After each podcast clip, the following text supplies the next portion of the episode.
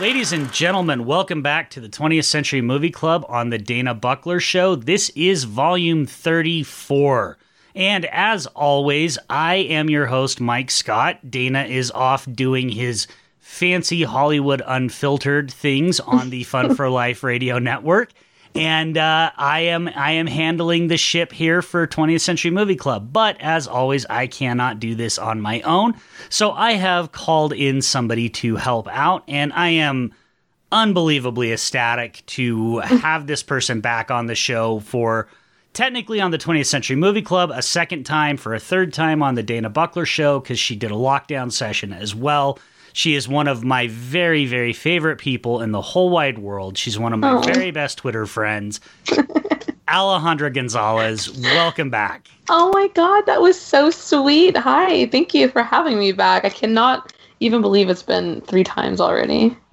Yep, and uh, and it will be more. I am I am certain because Dana and I both adore you and we love t- chatting with you. So uh, we're happy Yay. to have you back.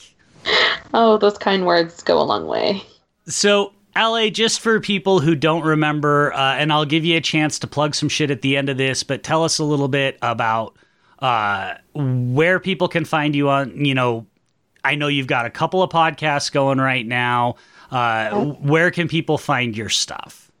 So I do most of my work over at Talk Film Society. We've got a bunch of podcasts. I do Going Helms Deep, which is a ridiculous title. I still feel that way, but it's a great podcast. I love everybody on it. And of course, my beloved Seequels with Sarah and Shaq.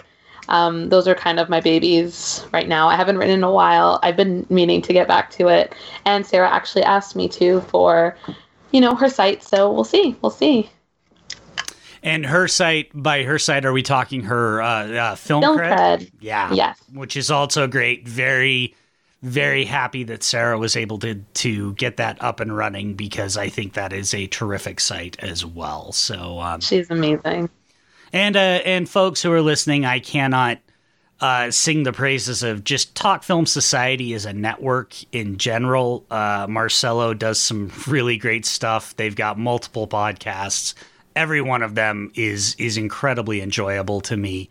Uh, so if you're not following them, and again, we'll we'll let you know where, and I'll make sure that we have links in the description at the end of this episode. But make sure to check them out. Um, all right, so Ali, as you know, we do this 20th Century Movie Club. We recommend movies from before the year 2000 because uh, Dana and I both feel like the younger generation, of which actually you are a part of, but Yes. you you tend to actually be a little more uh, willing to watch some older movies than maybe some of your contemporaries are. oh, I'm an old soul. you are an old soul. We want people to check out these movies, and one of the things we always do is we come up with a theme. And you and I sort of work together on this theme for folks listening. Uh, it's going to be a few months after we're recording this that you hear this episode, but we're recording it in November of 2020. There's a pandemic going on. We're just coming out of an election that is still, for lack of a better term, a clusterfuck. It's gonna be so weird listening to this in the future and Yeah. being and knowing what happens. It, it really is. It really is. And and one of the things you and I sort of came up with as far as a theme goes, given everything that's going on, is we sort of settled on suburban nightmares. Why why did we come to that theme? Why was that something that was interesting to you? Well, our first theme was we wanted to do something having to do with escapism and you know escapist films, but it was too similar to what we did the last time. So, and we also didn't know what the outcome of this election was going to be, and luckily it was one I didn't want to escape from just yet. So, we we you know trashed that one. And we chose this because it makes a lot of sense. I feel like we're all living a suburban nightmare right now living at home in the middle of a pandemic. We can't leave. It's a fucking nightmare to me. So it makes sense and I, i'm actually really excited to talk about it because there are so many different kinds of suburban nightmares that i think all of our films are going to kind of explore Yeah, I agree. When we sort of settled on this, I was just like, it was kind of like a light bulb, right? It was just like that was that's it. That that is the theme. And Well, to be fair, I do want to give you a lot of the credit for that because it was a brilliant theme to to kind of uh, come up with. But thank you for you know giving me some credit. I well, I appreciate it. I mean, I, we got there together. This was a, this was a joint venture. So we, I feel like the one kid who did nothing on the group project who's Not- taking credit. not true at all. We got there together. This was a joint venture, and and and it is the reality. You know, I. I mean, I think we can all agree, regardless of of where you're at on any type of spectrum, be it political or whatever. There's always something there. There's a long history of cinema involving rot under the suburbs, and Right. and rot under the suburbs is something that I feel like we're dealing with as a nation right now, uh, just straight across the board, you know, and and so it's it, it feels topical, and even though it's going to be a couple more months before people can hear this after we're recording it. I don't see it being any less topical in a couple of months. Yeah, me neither.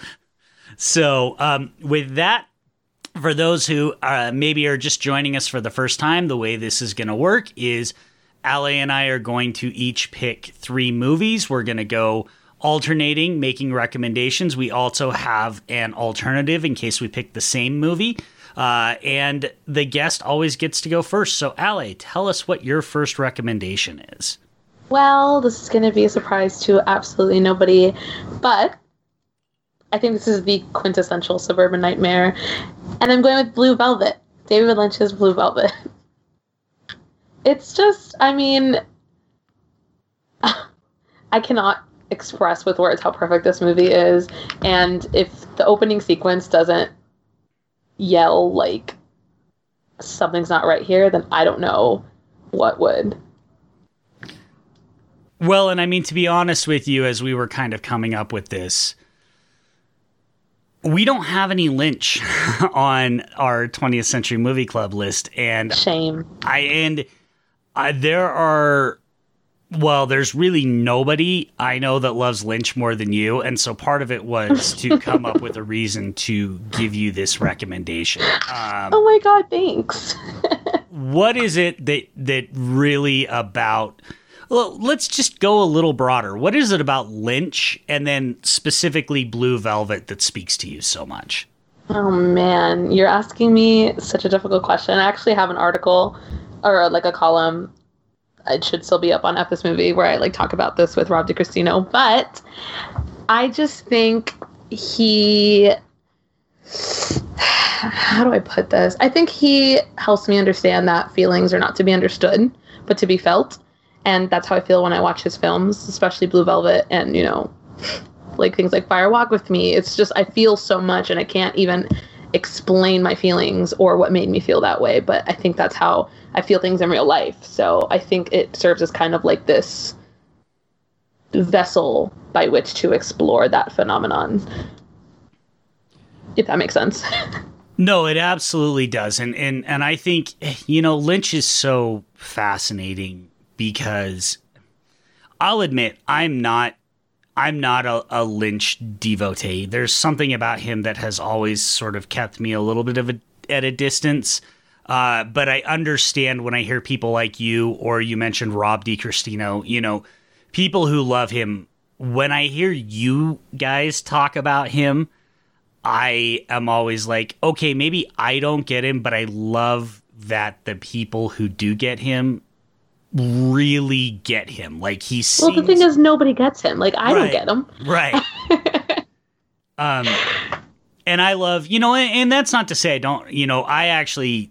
Uh, I ride or die for Wild at Heart. That's my Lynch movie because it's the yeah. perfect storm because it's also Nicolas Cage, and so it's just a perfect storm of awesome for me. But I love Blue Velvet as well. I, I really wasn't sure whether you were going to pick this one or Fire Walk with Me because I do think they both really hmm. fit the theme.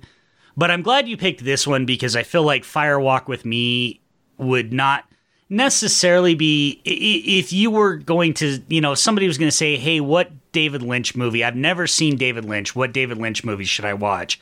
At least for me, I sure as fuck would not pick Fire Walk with Me. Right? Like, Absolutely not. But I would probably pick Blue Velvet. I would either pick Blue Velvet or Wild at Heart for me because I would be because I think those are his two most accessible movies, but they're still yes. so fundamentally Lynchian that I think mm-hmm. they're they're wonderful. Right, you took the words right out of my mouth. Like I wouldn't recommend something like The Elephant Man or Straight Story because although they do have very Lynchian elements, it's not I don't want to say it's not true to him, but it's not really like a window into his, how, what his work feels like the way that Blue Velvet is. And also, I just think the reason I chose Blue Velvet over Fire Walk with Me is because because of the opening sequence on Blue Velvet. It is literally establishing this like suburban reality and it still feels so so unsettling how happy and like cheery that sequence is. You know that something's about to get messed up and it does. So yeah, that's what he does so well in this movie, right? Is is everything that opening sequence like everything is just it's so it's golden and and you know just so idyllic almost but he does it in such a way that it is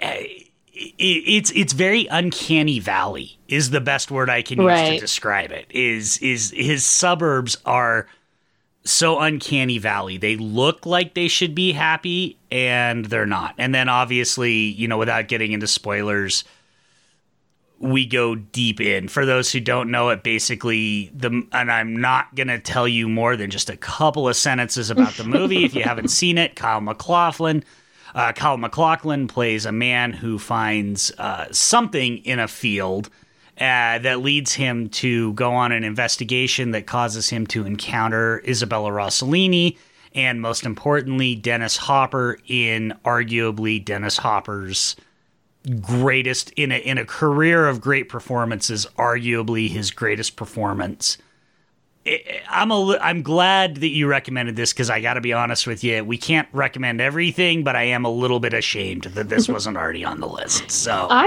am too. I was very surprised when I looked. I was like, well, this is probably going to be on the list already, so I might as well just check though.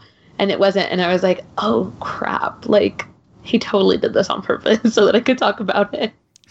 Yeah, yeah. I mean, that one of the advantages of being the host is you can sometimes uh, do stuff like that. But but this is an important movie. This needs to be on the list. You know, we've made recommendations, and and mostly for me, not all of the recommendations have been what we call classics. But I know that there are people that listen to this show that are like hopping mad that the Wraith is on the list and Blue Velvet isn't. So I thank you for uh, for fixing that oversight. I am very honored to be the one to have done that. All right, anything you want to add about Blue Velvet? I love this movie. I don't know what else to say. Like no words do it justice. I literally have a whole column about it just because I really had to sit there and really put my thoughts on this movie into words, but it it kind of really really represents like in an exaggerated way what living in mediocrity if that is that the word? Is that how you pronounce it? That is how you pronounce it. Okay english isn't my first language so. But it really represents how that could feel because to me the movie is not necessarily literal. I think it's a whole it's a whole thing. I think it's like a whole fantasy that he's having because he lives in me- mediocrity. And I feel that sometimes, you know, but I just don't bang Isabella Rossellini, so unfortunately. Most of us don't, unfortunately.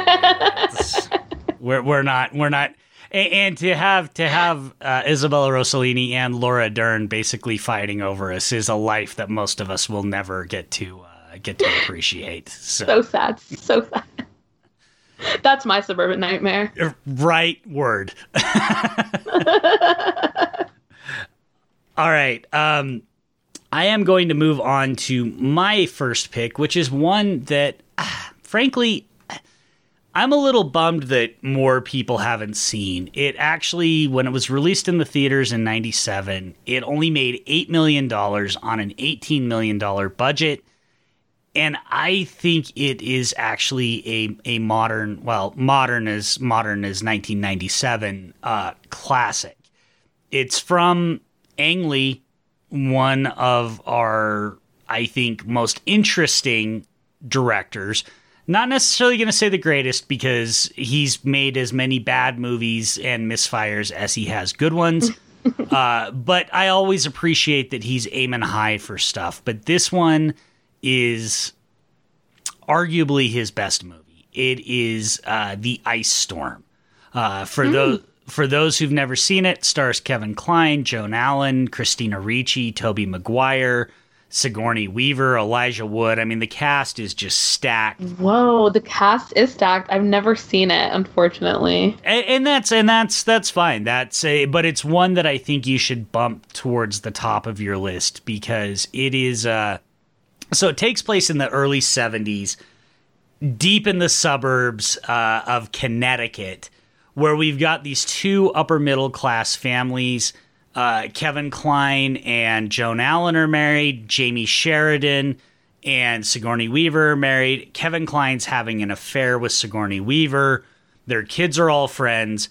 But the entire movie basically takes place over one night when all the adults are going to a key party. Uh, for those who don't know, a key party is where all the adults go to this party. They leave their car keys in a bowl uh, at the entrance and as they leave, whoever picks up one party picks up the car keys, and the other person goes home with them. Uh, and oh.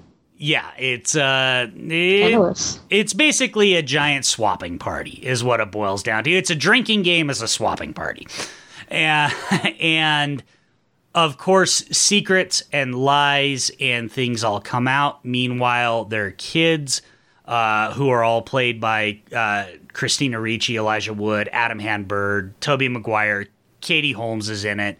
They all have their own things. But over the course of this night, wherein a giant ice storm hits, mm. uh, things come out, things happen, toxic rot at the root of all of these families is revealed. And I don't I don't really want to say anymore, but let's just say I would recommend having a Happy Place movie queued up. After I don't think any of these are going to be Happy Place movies. One of mine will be. One of mine is very much a Happy Place movie, but yes, this is this okay. is this is by far and away not a Happy Place movie, but it it's it always hits me because it is so much it's not a horror movie, it's a drama, but it is so much about, as somebody who grew up in the suburbs, as somebody who lives in the suburbs, there's so much of the things we think but do not say that is part of the problem with the suburbs. And this movie is that through and through. Uh, it is it, it, it's it's a it's a gut punch. There's just no other way to describe this movie. It is an absolute gut punch, and I think it's a damn travesty uh, that more people don't talk about it and more people haven't seen it because it is a. It, I think it's an all-time great American film. I, sort mm. of hmm. American film. I mean, Ang Lee's not American, but everything else about it is American. Um, yeah, I honestly, if I'm being, I'm not even gonna act like I've heard anybody ever talk about that movie, which is surprising because of how freaking stacked that cast is, and it sounds like something that a lot of people would be into. I think the biggest problem is, is it first of all, two years later, American Beauty came out, and American Beauty covers a lot of the same territory. I think much much worse and in a much less subtle and a much less interesting way. American Beauty was going to be my next pick. Uh, well, then there's nothing wrong with that. I th- that'll give us something to talk about. Um, Good segue. Yeah, no, but but I I do feel like that. So, it, Allie, if you like American Beauty, seek this movie out because I think I think you'll really like this one. Um, but I think American Beauty has blocked the ice storm from becoming more of a sort of cultural touchstone. And I mean, American Beauty was a massive box office success. This made eight million fucking dollars. Like me and five other people saw this thing when it came out in the theater. Uh, so you know, it's. I will say it is cri- It is in the Criterion Collection, and Oh, so that you know, and it is on the cri. I believe it is on the Criterion. We'll talk more when we see where things are streaming, but I believe it might be on the Criterion channel. But if not, it is on Criterion Blu-ray. So I will be watching that because I do like American Beauty, which is why it is my next pick. well, and that's a perfect segue. So let's talk about American Beauty. Allie's Allie's second pick is American Beauty. Tell me why this one. So, well, I picked this one because I think it's a perfect. It would make a great double feature with Blue Velvet, especially because of the whole rose thing. But um, I I know this movie has been met with criticism as of late, but in my age group, it's kind of one of the the favorites. I don't know why, because it's a lot older than a lot of well, not really, but it's a lot older than people my age really tend to go.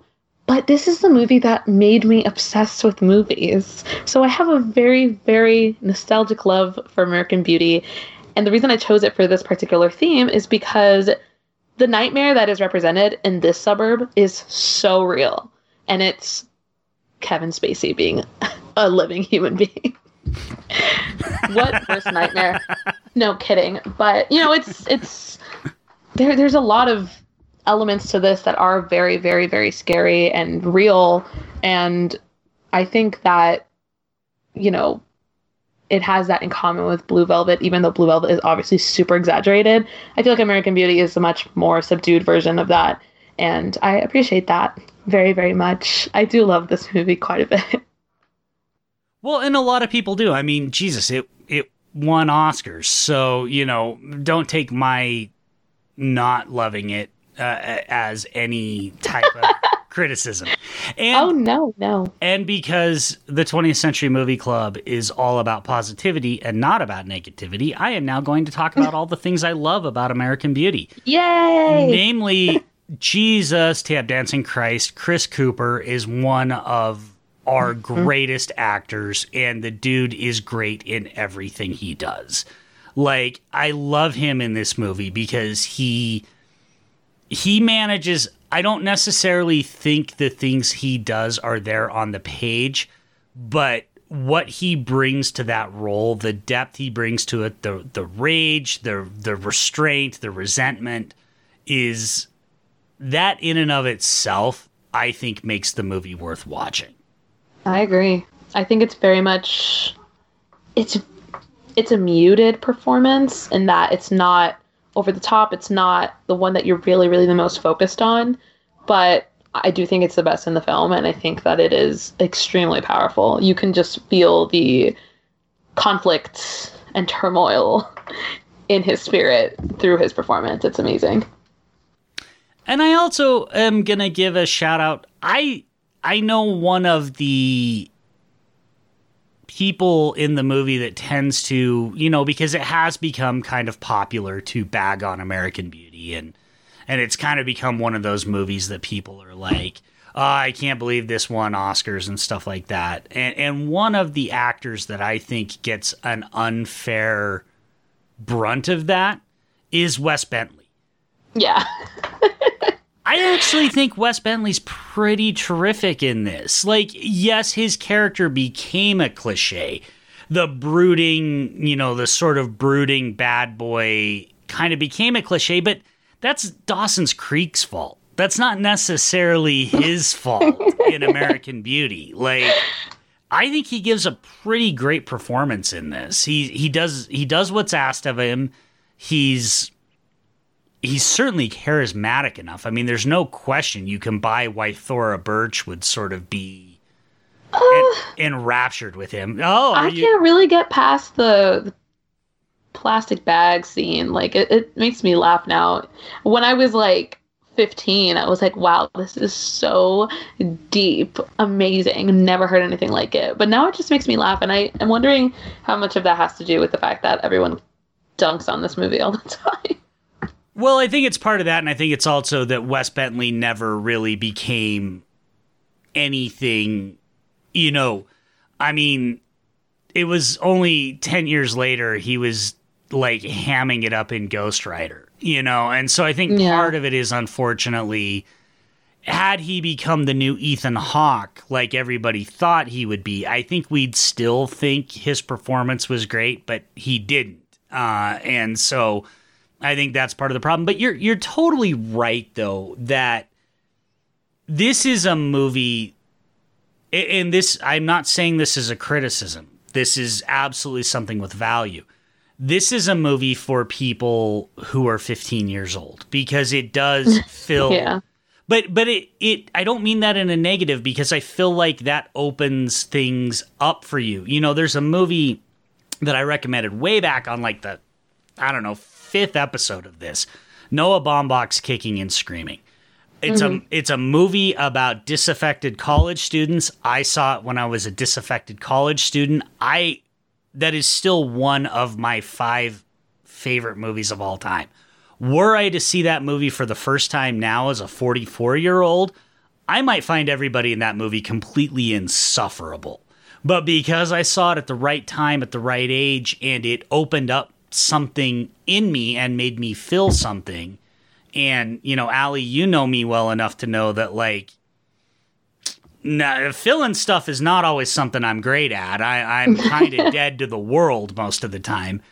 I I'm never going to judge a movie for that. And so I think even though I don't necessarily love American Beauty, I love that you love it and I love that anybody that does love it and that it makes them feel something, like good on him. Like it sucks that Kevin Spacey's in it. That that's a bummer, but I mean it is what it is, right? He made a lot of great movies. We if we X out every single movie that Kevin Spacey's in, we're gonna lose some really good friggin' movies. That is very unfortunate, but true. I mean, my my favorite Christmas movie is The Ref.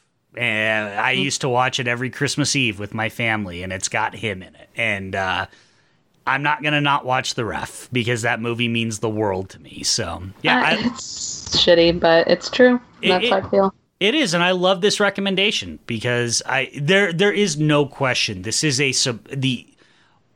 I would argue that Blue Velvet is the definition of a suburban nightmare movie, but I think this is right up there with it. I mean, I like I mentioned, I think this is very much Blue Velvet, but like on like level two, as opposed to eleven. Just because these are things that I mean, again, Blue Velvet is very exaggerated, and I feel like American Beauty shows things that can actually happen, but for some reason, it still feels like a complete fever dream that any of it is even happening. Fever nightmare, I should say. I like that. Fever Nightmare. I like that. Um and yeah, it and it's honestly it's one of those movies that I feel like everybody should see at least once. Regardless of how, you know, if you haven't seen it, you're not you're not taking cinema in uh, enough cinema in. It's a movie that everybody should see once. I do also feel like we need to kind of mention that Thora Birch and Mena Suvari are really terrific in it for for young actresses. Um, there's a lot to like about it, and and also like we totally skipped over Annette Bening, who's also terrific. Like there's a Oh, I mean, yeah. there's a lot to like in this movie. Uh, I don't necessarily think it holds together, and I certainly think that Alan Ball kind of explored these themes a little better in Six Feet Under, but there's nothing wrong with this recommendation. It's terrific. Thank you. and what you don't need my uh, my affirmation on it, but uh, anything else you want to add to it? Um, to be fair, I haven't seen this movie in a long time. So if anyone is like, "What the hell? That movie sucks," maybe it does. I have to revisit it. I'll let you guys know. I don't think it will. I don't think you'll feel that way. Um, I think what you'll feel is you might you might be able to see some of the other arguments, but I think it'll still mean something to you. Hmm, that's sweet. Um, all right. My next pick, my number two pick, is uh, going to go kind of what a lot of people would think of is the opposite direction of Suburban Nightmare because I'm going to go into a full blown comedy. Uh, however, this comedy, this 1983 comedy, is all about the pressures of growing up in an upper middle class neighborhood where everybody around you expects you to do something great with your life, like go to Princeton and become a big business leader. and what you end up doing is opening up a brothel in your parents' house while they're out of town. so, my next pick is Paul Brickman's uh, 1983 movie, the movie that put Tom Cruise on the fucking map. Risky Business. Allie, have you ever seen Risky Business? I've never seen Risky Business, which Adam Riske is going to kill me. I know he loves that movie, or at least he can because it's punny with his name, but still. No, I've never seen it. I will pack my things. It is it is so good. Uh, so for those who don't know, Cruise plays, and this is like if people want to try and understand why we give a shit about Tom Cruise now, other than the fact that he keeps trying to kill himself on movies, but why at one point he was the biggest actor in the world. All you need to do is watch this one because this is the birth of Tom Cruise. This movie is the the the coming out of the biggest actor in the world. He plays a high school student uh, named Joel Goodson who is getting so much pressure from his parents uh, about going to Princeton, about all these things. They go out of town on a vacation. Uh, he fucks around while they're gone. That's where we get the very famous scene of him dancing to old time rock and roll in his briefs and the button down shirt. That even if people have never seen this movie, they know that scene. Uh, but ultimately, he ends up on the uh, fairly poor advice of one of his friends, hiring a prostitute. That prostitute turns out to be Rebecca De Mornay. They actually sort of fall in love and come up with an idea of while his parents are gone, to turn his parents' house into a brothel. And it is not a bad plan, by the way. It's really not. The only real problem with it is Lana's pimp, Guido, played by the almighty Joe Pantoliano, Joey Pants, uh, who uh, does not like that Lana and his girls are cutting him out of the uh, equation. So that's where the conflict in the movie comes in. But the movie is pointed. Its satire is right on point. It it is sexy as all hell. Um, not that that is something that necessarily people should check out, but there is a scene on a train that uh, made uh, young Mikey fill things that he was not used to filling. Let's just put it that way. And it's funny as shit.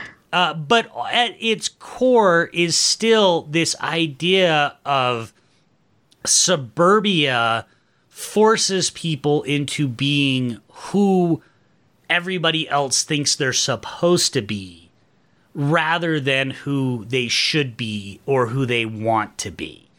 And that that is one of the things that I this was actually when we came up with this theme, believe it or not, other than Blue Velvet, this was the very first movie that I thought of.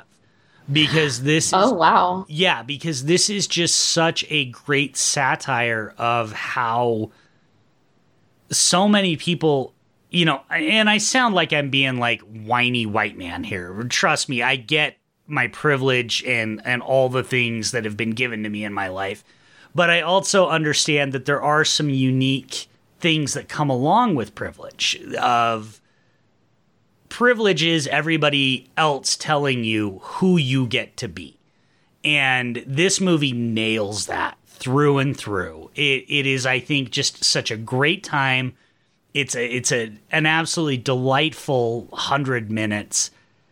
I watch it at least once a year and mm-hmm. it's never not put a smile on my face. I have to watch it. I really do. There's no way that like I can't believe I haven't seen it. That's one of the movies that I generally beat myself up over because it's always on. Do you know what I mean? Like it's always on TV at some point. I have to check it out and I do love me some Tom Cruise. So. Well, and he's got. I don't want to get into any spoilers, so we'll have to talk after you watch it. But there is a there's a scene where he just he puts on a pair of sunglasses, and I'll say no more. But it is a classic. I mean, you can literally see Tom Cruise being born as an as a megastar in oh, that. I love scene. that. Like it, it is one of those movies. You know, it's always so fun to go back and watch movies, and you're like, oh, this is what it looks like when a movie star is born. And this is one of those movies. It's just he he's everything in it. He's terrific. Rebecca De Mornay matches him step for step.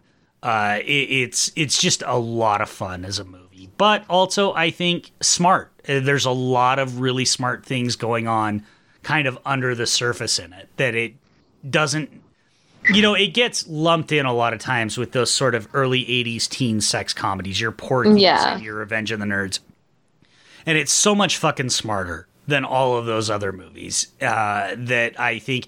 And it's also as much as a movie in 1983 could be, very pro sex worker. It doesn't treat Lana mm-hmm. and her friends as just objects. It, it treats them as actual people with valid decisions and life choices and stuff like that, which is definitely not something that a lot of movies in 1983 were doing.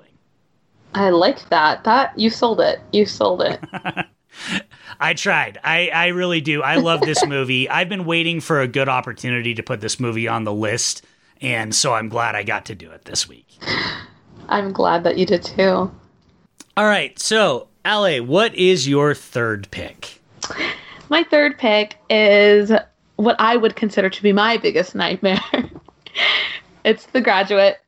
It's The Graduate. I this is absolutely my top five favorite movies of all time. Um, I think it's a little blasphemous that I can even pick five, but this would definitely be on it.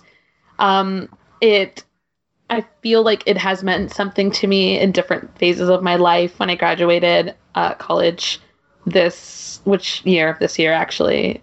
I really identify with this movie, and the nightmare is that your boyfriend has fucked your mom in your little quiet town of very wealthy people. That is a freaking nightmare. I can't even like I can't even express to you how scary that would be to me. I don't even know how to react. But this film is just eh, it's so ludicrous like it's just so surreal to me that this would even happen. So again, it does give me that dream vibe, especially because you know, he kind of get Ben kind of gets like neurotic trying to uh to, like get Elaine back and I feel like that's what I feel like in most of my dreams and my nightmares. So I just immediately thought about this when we talked about Suburban Nightmares. Amazing movie, one of my favorites. Highly recommend. I feel like everyone, again, that has seen this has nothing but positive things to say about it. Yeah, I mean, that's one of the things with this show, right? Is sometimes classics are we we try and highlight maybe some movies that people don't see as much, but on the flip side, you know, we've also recommended things like Lawrence of Arabia or stuff like that. It's like sometimes classics are just classics for a fucking reason. And this is one of them. Like it is so good and every time I watch it, I watch it every few years. I, I don't watch it regularly, but I watch it every few years. I am always so amazed at how it does not date. Like the technology dates, the close date, but the the context, the dialogue, the interpersonal relationships, the existential I don't even want to say angst, ennui, the the the the way that uh that Ben just feels dead inside, that never ages. That never gets different. This is such a timeless movie to me. And then like you said, you add to it, you know, the whole kind of fucked up sexual politics of it It's so crazy. And it's it's just a weird thing because there's depending on who you are and your age when you see it and, and stuff like that there's so much you can pull from it that is so you know everybody in this movie kind of as i said a little earlier they're all just trying to fill something they're all just dead inside and they're just All of them. they're just trying to fill something. And all that does is make everything worse for them. And I mean, and even like he spends this whole time trying to get out of the nightmare of having fucked the girl he loves his mom. And he marries the girl or he elopes with the girl or he escapes with the girl. He just got himself into another nightmare and you can tell that he realizes this you know like it's kind of depressing actually well and and that's the thing you know I, i'm not going to worry about spoilers for the graduate because i think you even if you haven't seen it you've probably gleamed through osmosis but the last shot I think is one of the all-time great last shots in movie history. Right? Just the the way that Hoffman and Ross their faces change and the look on their face and, and everything it, it is it's such again it's such a gut punch that's the only way i can really describe it Look, don't get me wrong. The Graduate's funny as hell. I mean, if anybody walks up to me and says plastics, I'm not gonna, I'm not gonna not laugh, right? But it's also, I, I mean, I could make an argument that this is almost a horror film. You know, certainly by the like you know, we talked about this the last time you were on the 20th Century Movie Club. Certainly by the terms of elevated horror, and and people right now are pulling their hair out, but like it hits you in a lot of the ways that horror movies do because it's just a constant spiral of bad decisions. Oh god, spiral is the perfect word. You know, and, and it just and you just you want to reach out to the people in this movie and just be like, "Stop! Don't do it. You can you can there's another way. There has to be another way. but yeah, I I mean this is Ali, you've you've recommended three just absolutely spot on suburban. You know, when we when we kind of talked about this theme, you've recommended three that I think really are just spot on with what we were talking about because you know, you could very easily recommend a straight horror movie. I mean, so many horror movies take place in the suburbs, right? You could recommend, of course, Poltergeist. Poltergeist would be a perfect one, right? Or or a more modern one that we couldn't recommend, but Hereditary. You know, I mean, right? But I like that we've both kind of gone with things that are just as horrific and just as nightmarish, but not horror movies because most of us don't have to worry about, uh, you know, monsters coming through our television or our mother getting possessed by, uh, a, a you know, a demon, but not knowing what the fuck. And you know what? Go ahead. Yeah. It's it's also like I wanted to focus on movies that actually would make us grateful to have this moment of just mundane calmness because I know we're all very exasperated and ready to go out and ready to like return to normal. But these movies are kind of like, I think they all do this thing where like you have this at the beginning and then something goes awfully wrong and all you want to do is just return back to that kind of everyday, like, I'm going to say the word again, mediocrity. and so it makes you thankful for that, you know, and I feel like we all need that right now. just a little bit of perspective.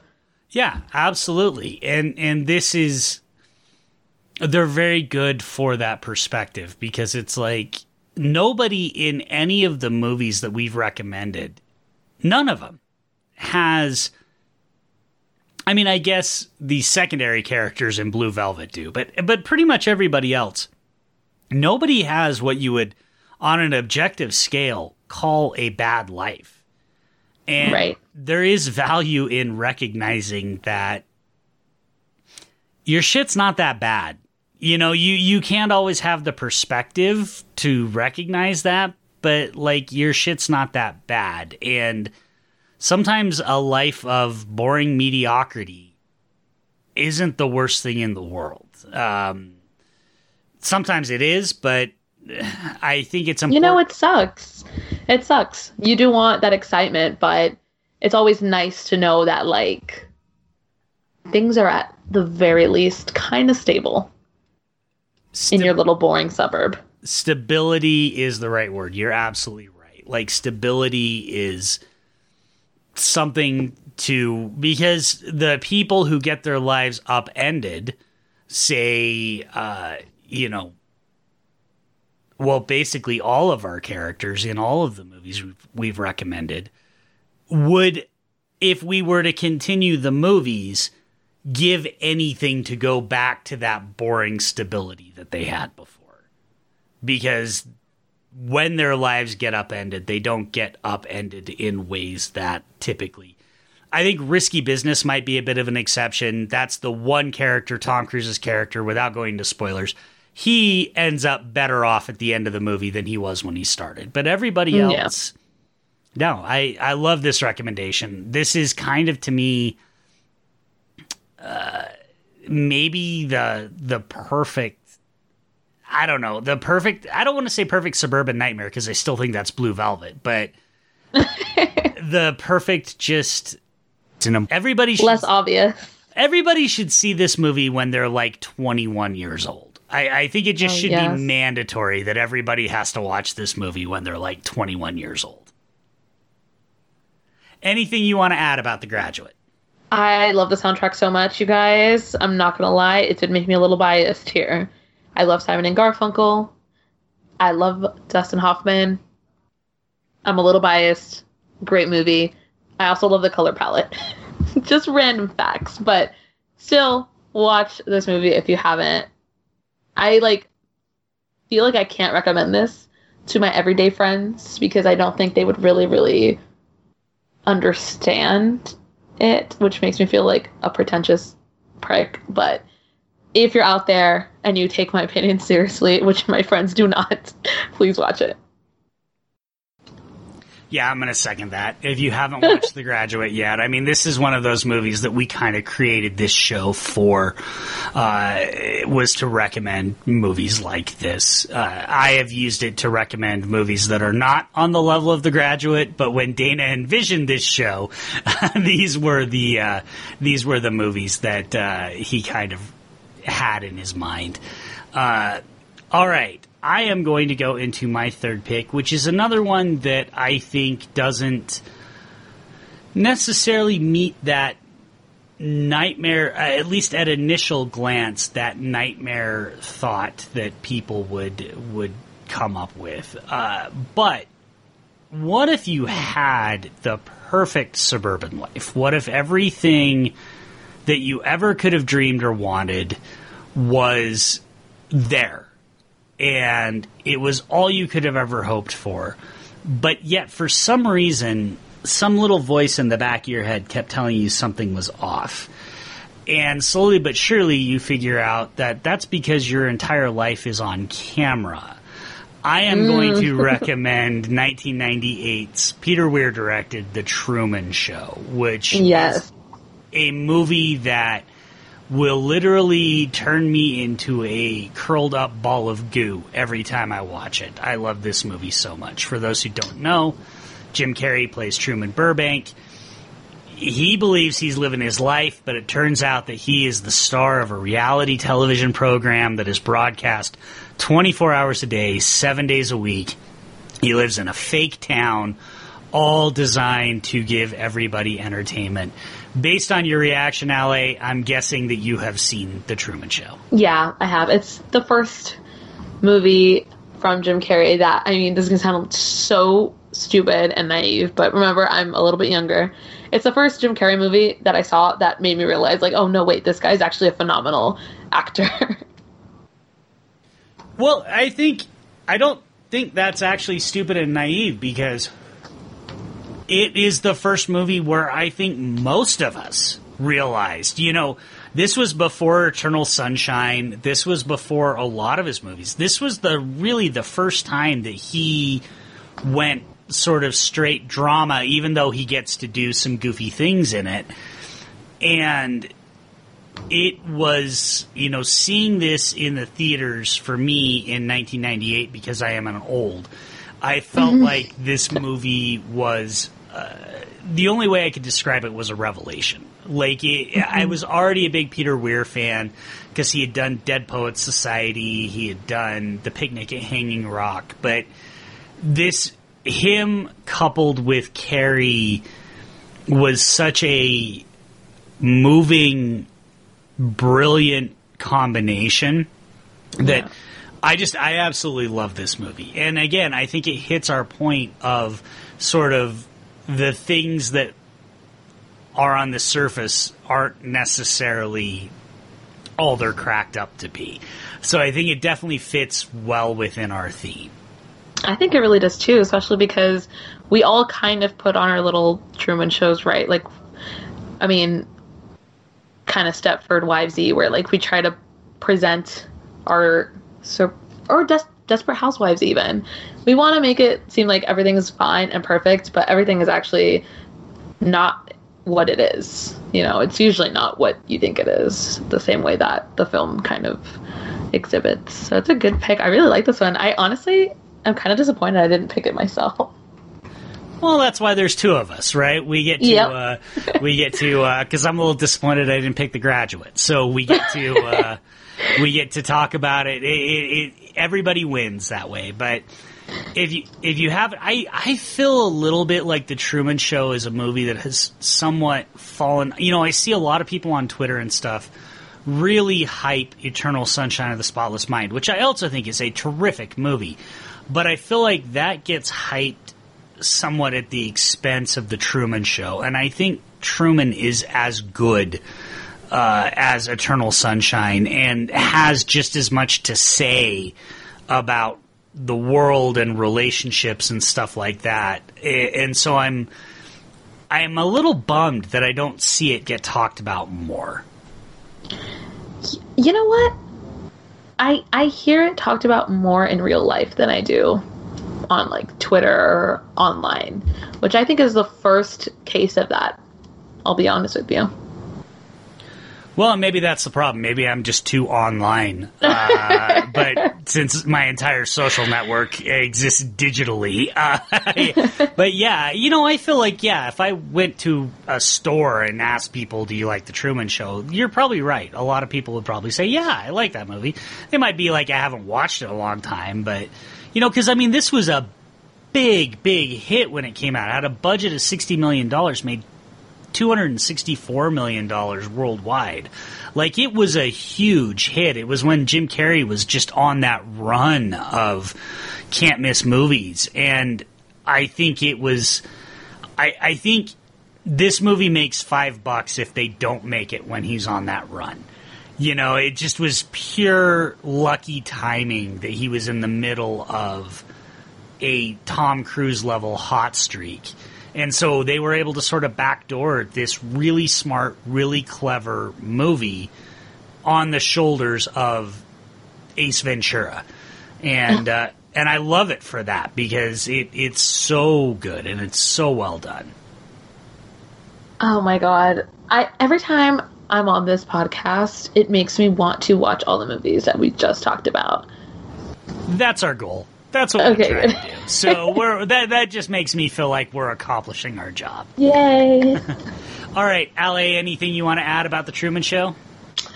watch it. I actually think it's funny that people usually talk about Eternal Sunshine the most because I like Eternal Sunshine, but I don't like it as much as the Truman Show. I think it's it's too much. It's just too much. So if you had to pick, pick this one. I'm gonna 100% agree with you. I, Okay. Oh thank God. Yeah, I like Eternal Sunshine. I think it's very good. I will watch this a hundred times for every time I watch Eternal Sunshine. I think this one is. I don't even want to say better, but it speaks to me more. It it hits me more. It makes me feel. Uh, in ways that Eternal Sunshine doesn't, because I will put this out there. Do not at me about this. I'm not the biggest Charlie Kaufman guy. He kind of keeps me a little bit at arm's length. And so, even though I like Eternal Sunshine, I like adaptation, I like being John Malkovich, I'm never going to love them with my whole being the way that I love The Truman Show because I fucking love this movie with everything I have. I, I think that the other movies are a little cold, and that sounds so ridiculous for someone who loves things like Blue Velvet, but they're just they. I don't know. They make me feel cold, and I don't love that feeling. I cold is the perf. That is the exact word I would use as well. So I completely agree with you. Um, so, folks, check this one out because it's not cold. It's the opposite of cold. It wears its emotions completely on its sleeve. It wears its heart wide open. And man, at the end of 2020, we kind of need some movies that wear their hearts wide open. So, oh, yes. Uh, above and beyond all of that I just think it's a great movie to watch right now with everything that we're dealing with because it's going to make you you're going to be in a better mood at the end of the movie than you were when you started. I guarantee you that. Mm-hmm. Like I mm-hmm. guarantee. So. Yay! all, all right.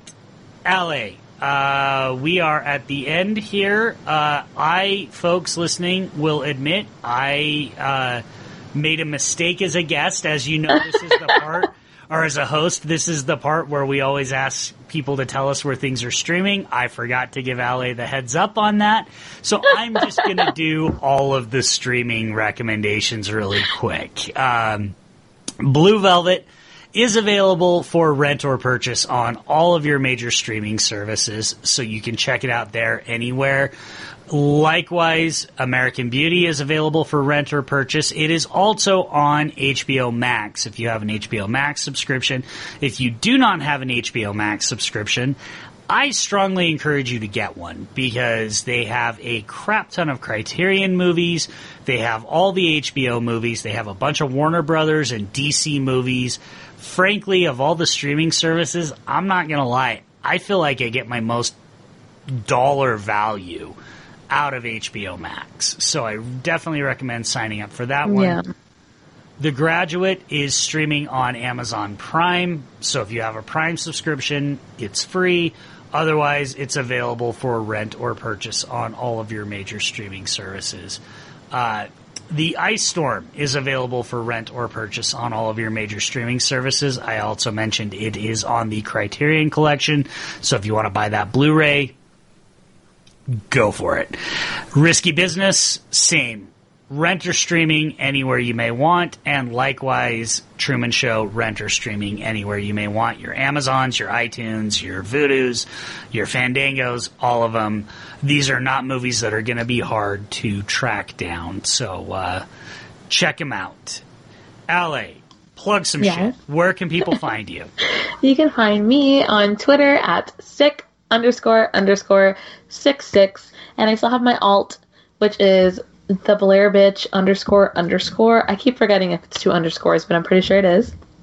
You can find my podcast Seequels on all major uh, streaming platforms. So it's on Spotify, SoundCloud, iTunes, and Going Helms Deep is on Talk Film Society. So check that out. I cannot imagine that anybody that's listening to this show doesn't already follow LA, but if you don't, again, fix your life. Follow her. Follow her anywhere and everywhere you can because she's wonderful and uh, we are lucky to have her uh, giving uh-huh. us her film opinions and uh, general life opinions. So yeah, I do tweet a lot about my own personal shit, so definitely be warned. You lead a life. There's no question about that. You lead a life. oh, jeez. uh, no, but please follow her. Follow her everywhere you can. Um, and Ali, thank you so much for oh, joining oh, me. Thank you for this. having me. It was a really like I feel uplifted after this episode, so thank you. Yeah, I do too. I think I need to go watch The Truman Show. Like, talking about The Truman Show made me feel like I need to go watch The Truman Show. So, um, I yeah, I, I agree. Folks, as always, you can find me uh, at Hibachi Justice on Twitter, where I blather on about things mostly Scott Adkins related. You can also find my second show, uh, Adkins Undisputed, the most complete Scott Adkins podcast in the world, at Adkins Un- or at Adkins Podcast on Twitter. You can find me at Hibachi Justice on Letterboxd, where you will also find our continually updating list of all the movies we've recommended on the 20th Century Movie Club. We are well past 200 movies, uh, but luckily they made a lot of movies in the 2000 or in the uh, 20th century, so we're not in danger of running out. You can find the namesake of this show, Dana Buckler, at Real Dana Buckler on Twitter. You can follow the show at Dana Buckler Show on Twitter. Join our Facebook group, The Dana Buckler Show. Follow the show on Instagram at The Dana Buckler Show. Email Dana at the Dana Buckler Show at gmail.com. We are a Patreon supported podcast where supporting us gets you early access to episodes, bonus classic How Is This Movie episodes, as well as uh, some new goodies when we get around to them. You can listen to the show on every major podcast app of choice. If you like us, please leave us a review. That always helps. If you don't want to remember all of that bullshit I just said, go to linktree slash Dana Buckler Show and you can find all of those links. And finally, be sure to make sure to download the Dash Radio app and listen to Dana's new show, Hollywood Unfiltered, on the Fun for Life radio channel on that app. It's a terrific show. Every once in a while, you're going to get to hear me on there as well. And it is completely free and ad free. It airs every Tuesday at noon Pacific Standard Time. So make sure to download that app and check it out. All right. Ale, thank you so much. Thank you. All right. For Dana Buckler, I'm Mike Scott. I hope you all have a wonderful night.